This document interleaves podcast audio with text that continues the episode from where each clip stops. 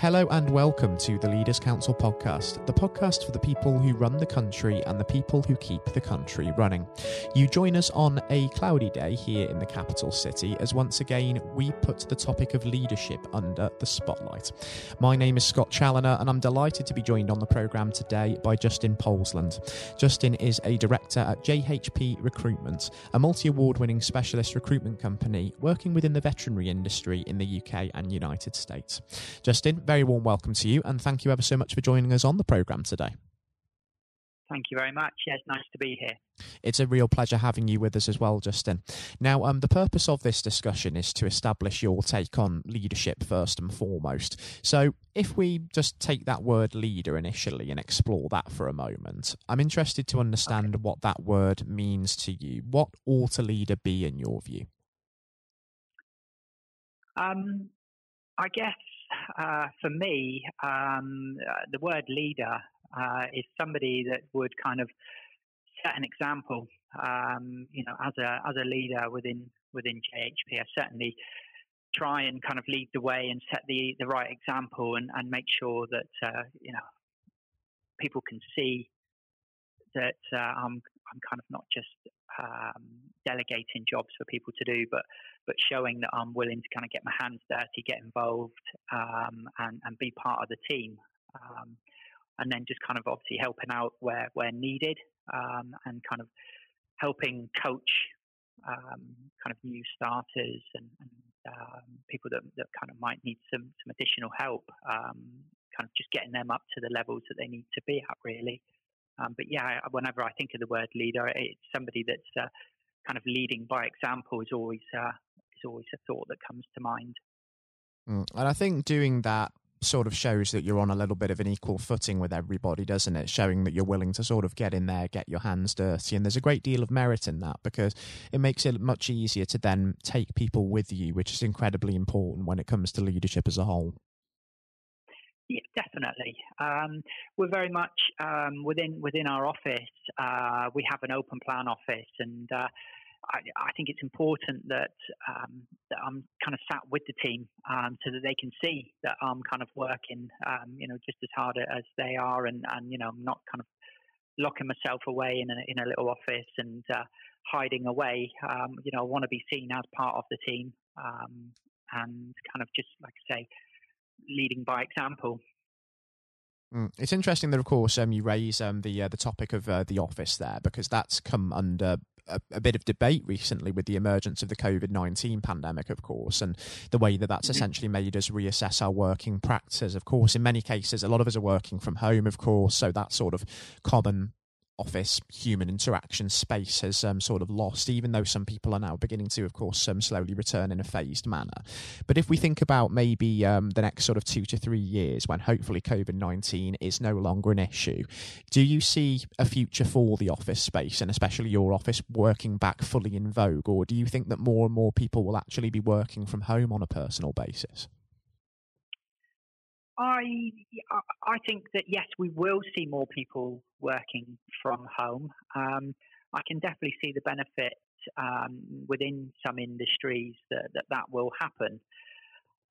With us personally, um, we've already started having discussions with um, with some of our senior guys about it, and I think we work very much as a team, um, and it's really important that that we are in together for the majority of the week because we will pass information to each other and we will pass ideas and help each other out along the way.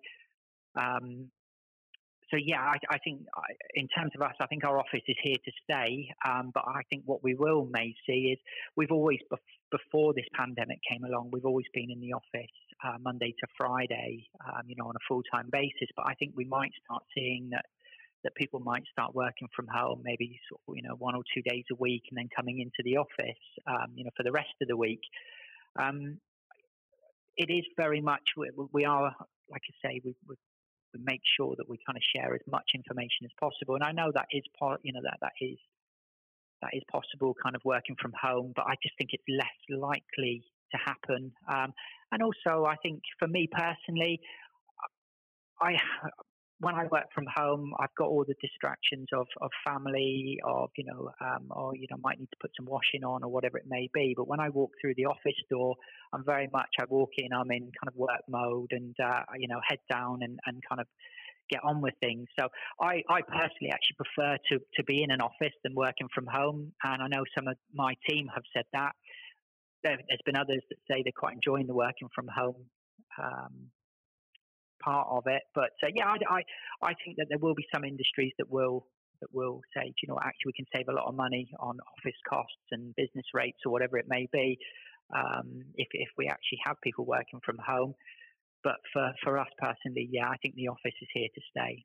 And I, I enjoy having the team around and seeing them on a daily basis. It, it's it's good, um, you know, rather than seeing them every so often on a Zoom call or whatever it may be.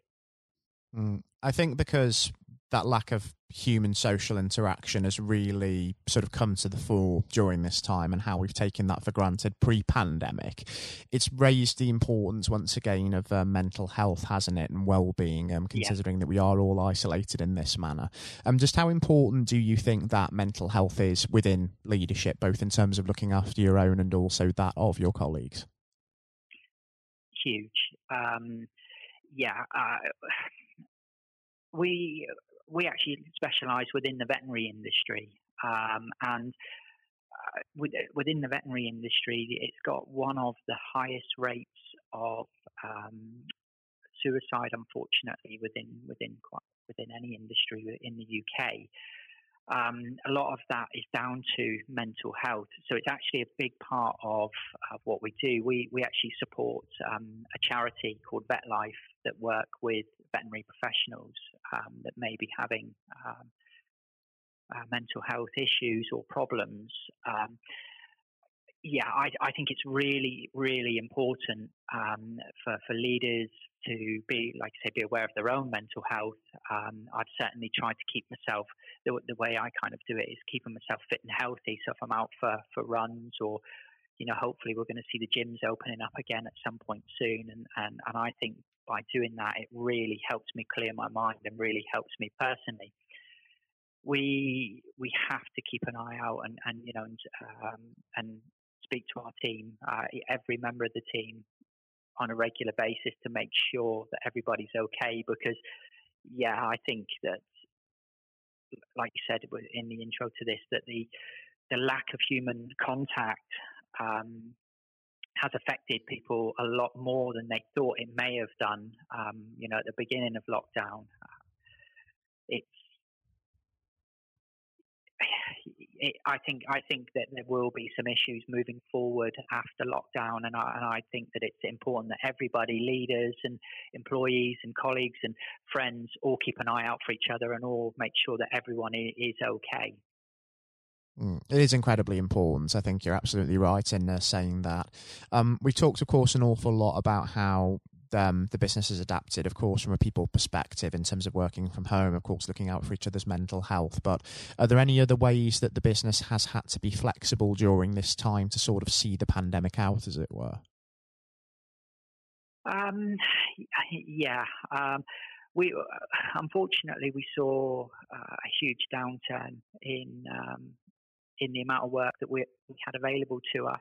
Um, you know, literally from from sort of March into April, um, because of lockdown and the, and the people that we deal with, the, the veterinary clinics were only seeing emergency cases. So therefore, you know, the, the locums and things we had working for us very quickly kind of weren't needed. So yeah, we took a huge, huge downturn. Um, I think moving forward, the veterinary industry is going to um, is going to change.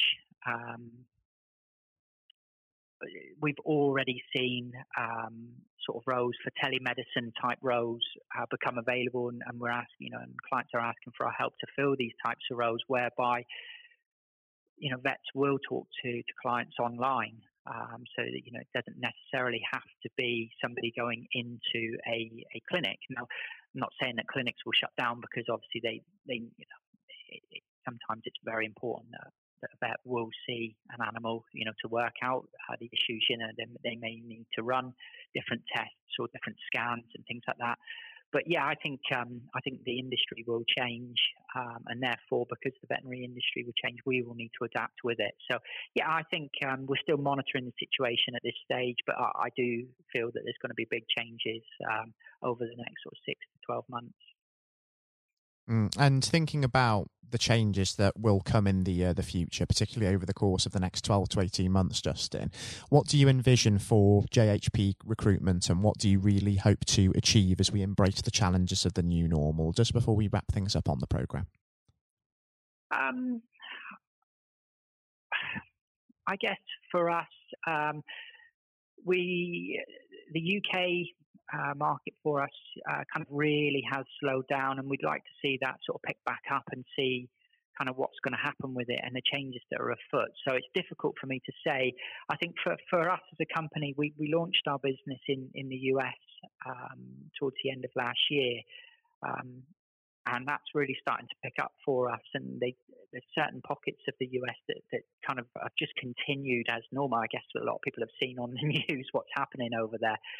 Um, I think for us, it, it's kind of adapting with that and making sure that all our eggs aren't in one basket. And we want to kind of really diversify the business. So, although we're working with uh, veterinary professionals, at the moment we're kind of only working within clinical roles. So, we've kind of discussed as a team that you know it makes sense for us to go into the non-clinical type work, but still using veterinary professionals to go into maybe nutrition roles or pharmaceutical roles and things like that. So, um, yeah, I think it, it's really kind of made us realize that you know we want to diversify the business. We want to make sure that you know if something like this happens again, that maybe you know, we can keep certain sections of the business ticking over, um, you know, whilst another one maybe kind of has a bit of a downturn. So uh, we're working on lots of things at the moment, um, but I, I think most businesses um, out there in the UK right now are probably working on the same sorts of things.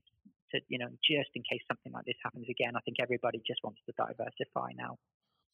Mm. And it comes down to adaptability and flexibility, that doesn't it? Two very important facets of leadership as a whole within uh, their own right. Um, it's going to be a very interesting, um, even if it's an uncertain time for businesses ahead. Of course, we're seeing that things are slowly beginning to lift by way of lockdown restrictions and things are starting to reopen again. But we know that there's still, yeah. of course, um, the recession that we're going to have to navigate, and that's going to bring an impact of its own with it as well. Um, it's one thing, of course, just in speculating about what that future future may bring with it. But it's another thing entirely actually waiting until the time comes and then looking back to see what's happened. So I think it would be fantastic to perhaps have you back on the program with us in a few months' time just to discuss exactly where we're at at that point in time and catch up on how things are getting on behind the scenes at JHP Recruitment as well, especially given how informative it's been for myself and the listeners having you join us today. Yeah, no, that would be great. Yes, I'd uh, be more than happy to join you again. I think it would be fantastic, Justin, because it's been a real pleasure having you uh, join us uh, today for sure. It's a shame we don't have more time, otherwise, we could discuss these issues long into the afternoon, I'm sure. Um, but until we yeah. do speak again um, and touch base in future, do take care, of course, and stay safe with all still going on at the moment. Because although we're starting to see a return to some form of normality, we are certainly not out of the woods with this one yet. No, definitely not. Um, I agree. But um, no, thank you very much for having me. It's uh, it's been an absolute pleasure. So yes, um, thank you. That was Justin Powlesland speaking, Director at JHP Recruitment. Coming up next on today's programme, I'll be handing over to Jonathan White for his exclusive interview with England's 1966 Football World Cup hero, Sir Geoff Hurst. During his professional career, Sir Geoff scored over 200 league goals for the likes of West Ham United and Stoke City, but he remains most renowned for the fact that he is the only man to this day to have scored a hat trick in the final of a World Cup competition after his treble in England's 4 2 victory over West Germany at the old Wembley Stadium 54 long years ago now. I hope that you enjoy listening just as much as Jonathan relished the opportunity to speak with Sir Geoff, and all of that is coming up next. Uh, we're now joined, uh, though, by former England footballer and still the only man to score a hat trick in a World Cup final, Sir Geoff Hurst. Uh, thank you very much for coming on today. Uh, You're welcome. You're welcome. Good afternoon. Uh, and perhaps I should uh, start and get it over and done with. I know you must be bored with it, and uh, you've probably been asked a thousand times. But when you got out for a duck playing for Essex, uh, Geoff, what was going through your head at the time? well, of course, that's not one of the most asked questions I get. Oh, there, are one or two people who are very familiar um, who, who, do Google me realise that I did uh, score nothing for Essex, uh, my only game for Essex first team when we played against Lancashire in Liverpool, a place called uh, uh Aigburth in, in, uh, in Liverpool, many, many years ago, 1962, I think that was. So I didn't. Um, yes, I, I, didn't really feel it at the time. It was lucky to be playing. I guess there one or two injuries, um, but the problem that I had was was really messing about between the two sports. That was very detrimental to me uh, over that period of hmm. time, mm. being stuck between the two sports. And I think uh, for those that uh, don't know, there's a there's a, another world that might exist where um, Sir Geoff Hurst was a, a first class cricketer and not perhaps a, a footballer. But um, whether it's business or cricket or, or football, obviously the importance of leadership it can't be understated, no matter what form that comes in. When you were at West Ham, uh, Geoff, and when um, Ron Greenwood first uh, uh, came along, he made obviously some pretty radical changes. Was this a man that genuinely inspired confidence uh, the first time you'd meet him? Absolutely. I mean, he, he was simply a, a fantastic uh, coach or teacher, if you like, at football. And uh, the, the quite always mentioned when we talk about Ron Greenwood, Harry Redknapp, who was played under him and has been very successful as a player and, and the manager over many, many, many years. He um, he's come across many coaches, of course, and managers during his time over years. I guess he would still say that Ron Greenwood is the best coach he had worked with. He'd worked with. So you're very fortunate. I think you, you, think you're lucky when you come across if you have a great teacher at school and uh, a great coach as we had in Ron Greenwood, and of course a great manager in Alf Ramsey. So to come across people like that, of that caliber, can have a huge influence on your your career, of course, and, and then your life, and that's that's quite purely the case. Absolutely. And in those early days um, at West Ham, uh, with with a manager like like uh, Ron uh, there, it's also important to have uh, uh, confidence with your other players, and of course they become your friends. Who did you look at to at the time uh, when to inspire confidence in yourself? Was it Moore? Was it Peters? I think probably. Well, I was very fortunate to play with the caliber of the players I did. Again, again, extremely fortunate to play with the captain um, of England and West Ham and Martin Peters, who was a fantastic player. And some, as far as Martin's concerned, I think sometimes he didn't quite get the uh, recognition he deserved. What a wonderful player he was. In terms of inspiring confidence, I always probably say that the biggest influence uh, for me, I guess, would be the captain Bobby Moore. Although he was only uh, about eight months older than me, he graduated through the system probably three or four years earlier. He played for England in 62, four years before the final when I played. And so he, he was more looked upon him more as a senior player, if you like, not as a, a guy with the same age group as me. And I looked at how he how he uh, trained, how he acted, how he behaved, and how he played. And so he he would say, I would also say he was a big influence on me. One thing I would say about leadership, uh, what I do I do understand clearly in all walks of life, leadership is at the top is absolutely vital for a, a for a business football team in any walk of life to be successful. And it's quite evident. I was in the motor trade for a long time as well, selling car warranties to car dealerships.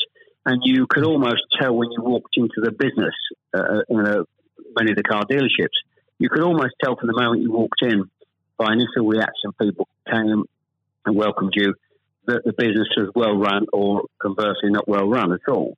And so I understand the, the, value and quality of leadership. And that's why I'm very fortunate to, be involved in my career in those early days with two two great leaders in, in Ron Greenwood and, and Alf Ramsey. Absolutely. And um, uh, since you've already uh, brought him up, uh, Geoff, I think it'd be remiss not to go a little bit further with that. But obviously, uh, after uh, at West Ham, your uh, playing came to the attention of uh, Sir Alf Ramsey. Now, there's a man I'm sure when you walked into a room, you knew who was um, in charge. When it came to managing that England team, what was his style like, Geoff? Well, one thing, the first thing I say about Ramsey, he's probably over my life the most powerful influence who had on me um, as a person. Um, naturally, it happens to an extent because he's got your whole career in his hand. Whether he picks you for England or he doesn't pick you, it can have a, a great impact on your your career and, of course, your life. But Yep. in that era, I was involved for six or seven years. He, it was quite clear who was the boss. He was quite very, very strict. Probably at a time, it maybe overly strict, at a time you probably wouldn't get necessarily get away with it in, in today's football because it's changed dramatically in how you deal with with players then and players now. But he was the most powerful man I came across, and very few people. And he, he was quite ruthless in getting people out who didn't want to be who didn't want to be part of a group, part of a team. It is important that if you've got a group of people, and that's in any walk of life, they're all singing off the same hymn sheet, and you don't have anybody that's griping or moaning about the system. And if you've got people like that in your organisation, one thing I have learned, and I've taken on in my life, and my family, you've got somebody in the group that doesn't want to be part of it, you, you get them out. And Alf, I think, was was quite ruthless with that in his, in his staff. And I think that's one thing, I, one of the most serious ones I think I've learnt over a long period of time. And is there, do you think, uh, a, a specific moment? I'm sure there's probably dozens, but is there a specific moment, if you could uh, perhaps pick right now that did show those uh, qualities in uh, Sir Alf so uh, sharply? Yes, I think for, for me, certainly, um, I think there are instances of players who you thought would, would be in the team or certainly in the squad, and surprising they were not.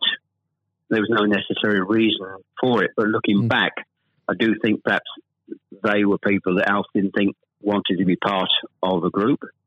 Um, so that that's that's for me.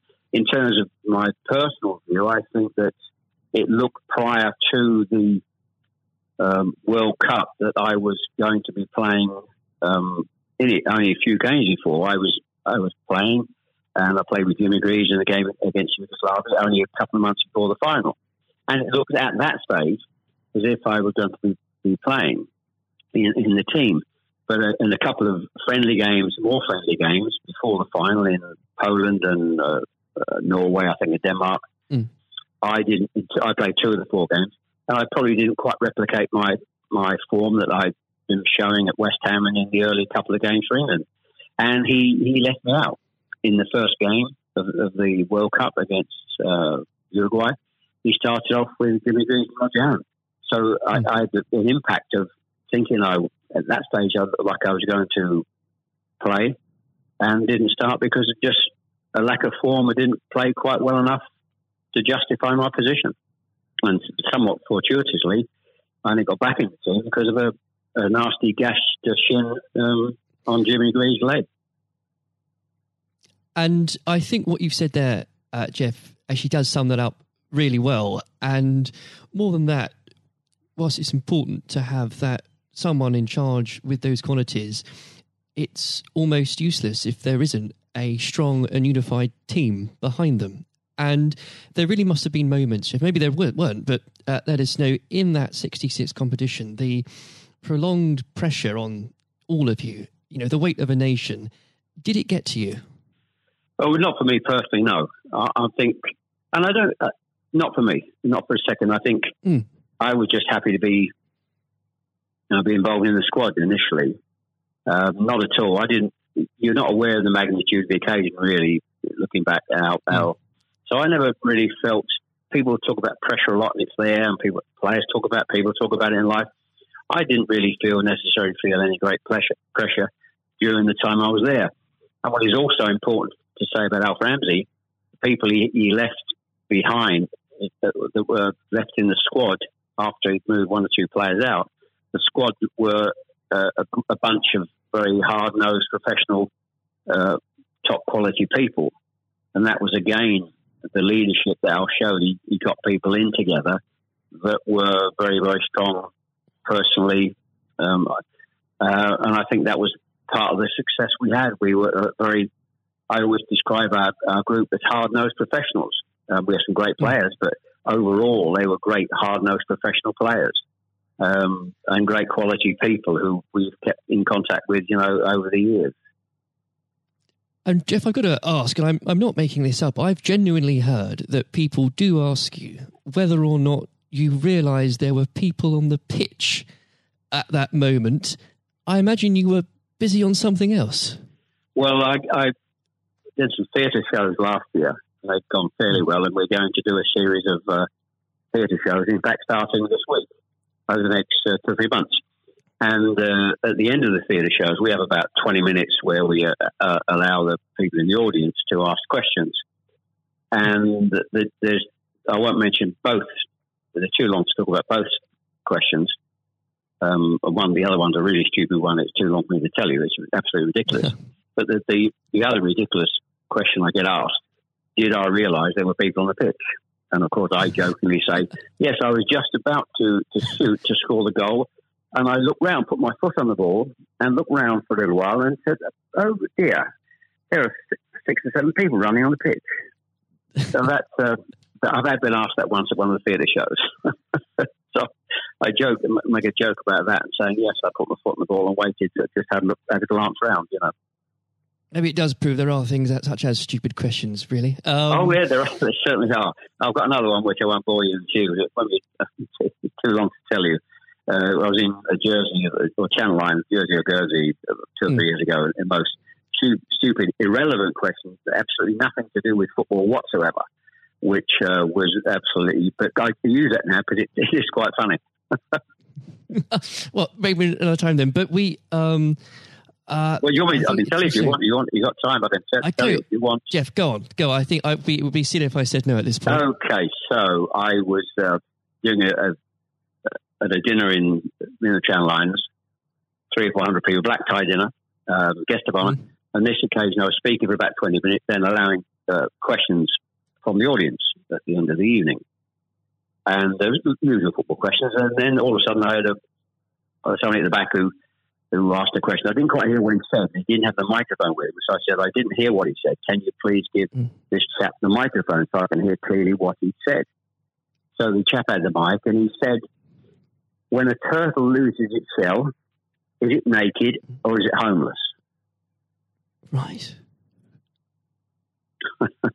what, what, a question! What a question! Uh, I think that would be in, definitely in the stupid category, wouldn't it? So we had a laugh about that. Uh, uh, well, uh, and we, you've got to have a patient of a saint, I think, sometimes to put up with well, things no, like that. But then again, I found it amusing. I just found it amusing. In fact, some of the audience found it highly amusing as well. So it did. Uh, um, it did make again, laugh that day. If you can put up with my questions, you can probably put up with uh, anything. Um, but there, there, would have become a point, though, um, Geoff. I think um, you, you were a young man when obviously this happened when you must have realized that people, teammates, began looking at you for leadership.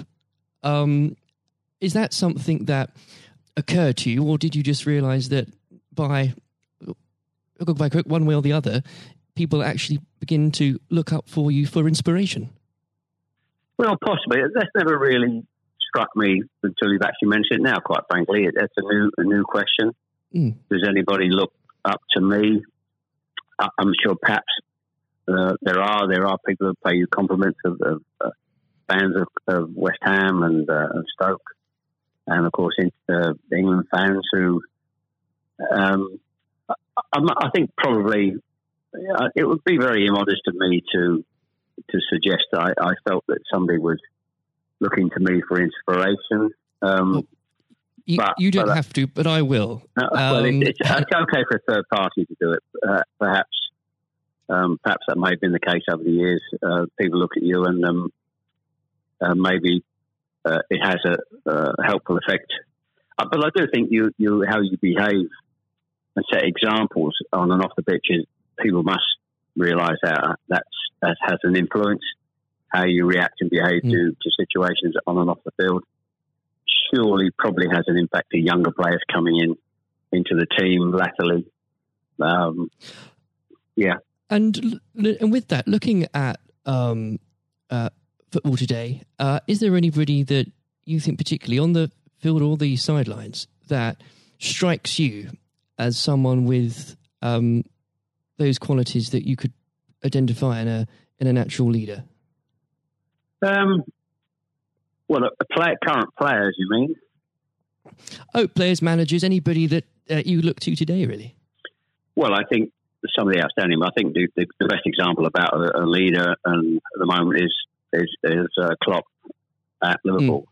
Mm. He has been absolutely fantastic to uh, acquire the players and get them to their attitude is absolutely fantastic. They're great players, but there's more than just being good players in football. It is have a good player with a fantastic attitude and their willingness to work for each other and the team is absolutely outstanding. Hence these unbelievable results. There are, you know, and the great players not always succeed as, as individuals or probably even uh, certainly as a team if you haven't got the right attitude alongside it. And they're probably, and that, that comes through the leadership. That's not just luck. Absolutely. That's, that's absolute leadership. He'd be the best example, of course, in, in football terms today. Uh, e- easily, easily. And of course, but going back not that long ago, Alex Ferguson is just absolutely. Mm. You've got to take him as the first example because Klopp's only done this over a period of time, a short period of time.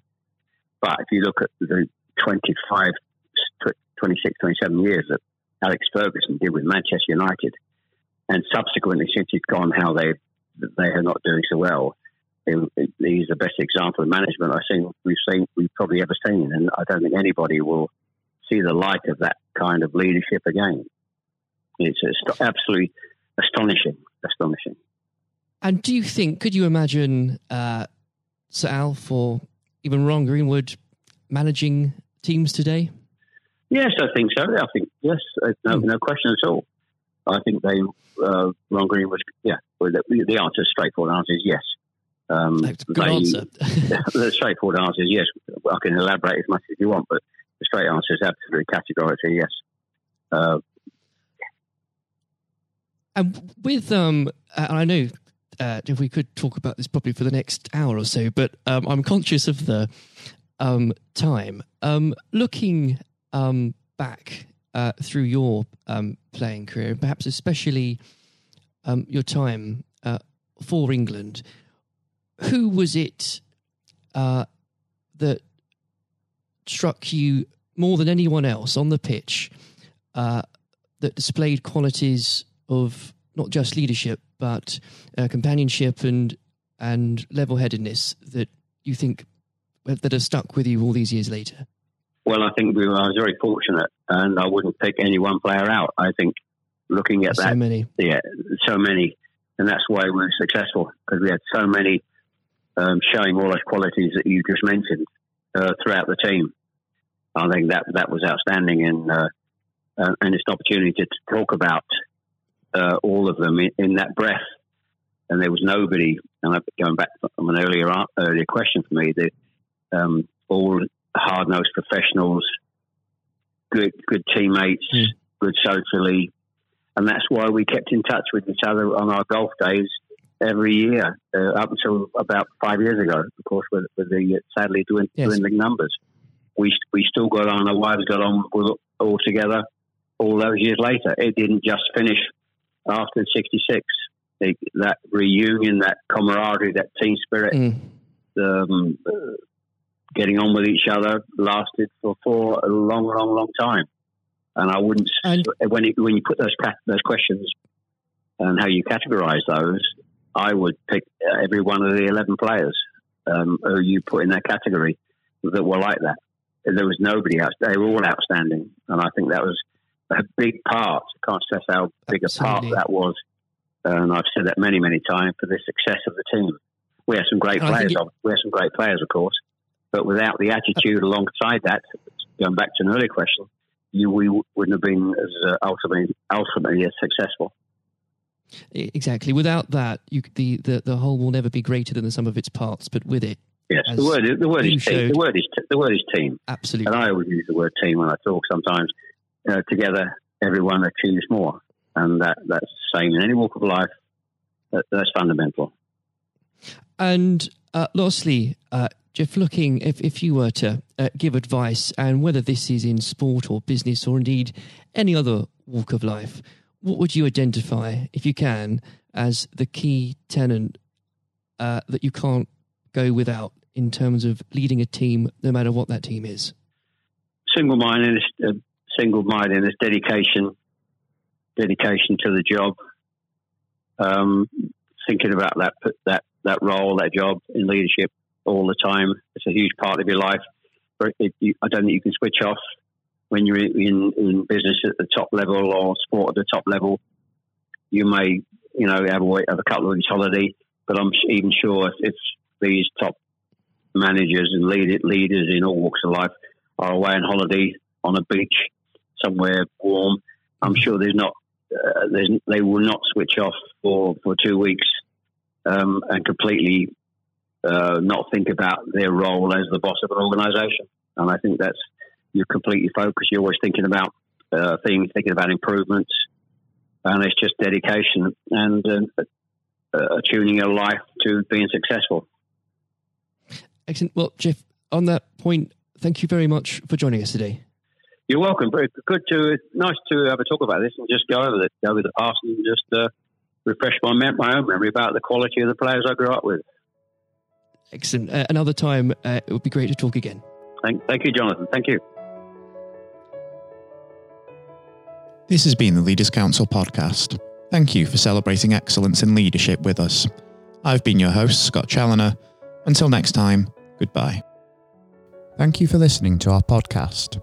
The views expressed within the podcast do not reflect the views of the Leaders Council of Great Britain and Northern Ireland, its parent company or subsidiaries, members of staff, or other guests of any other person therein associated.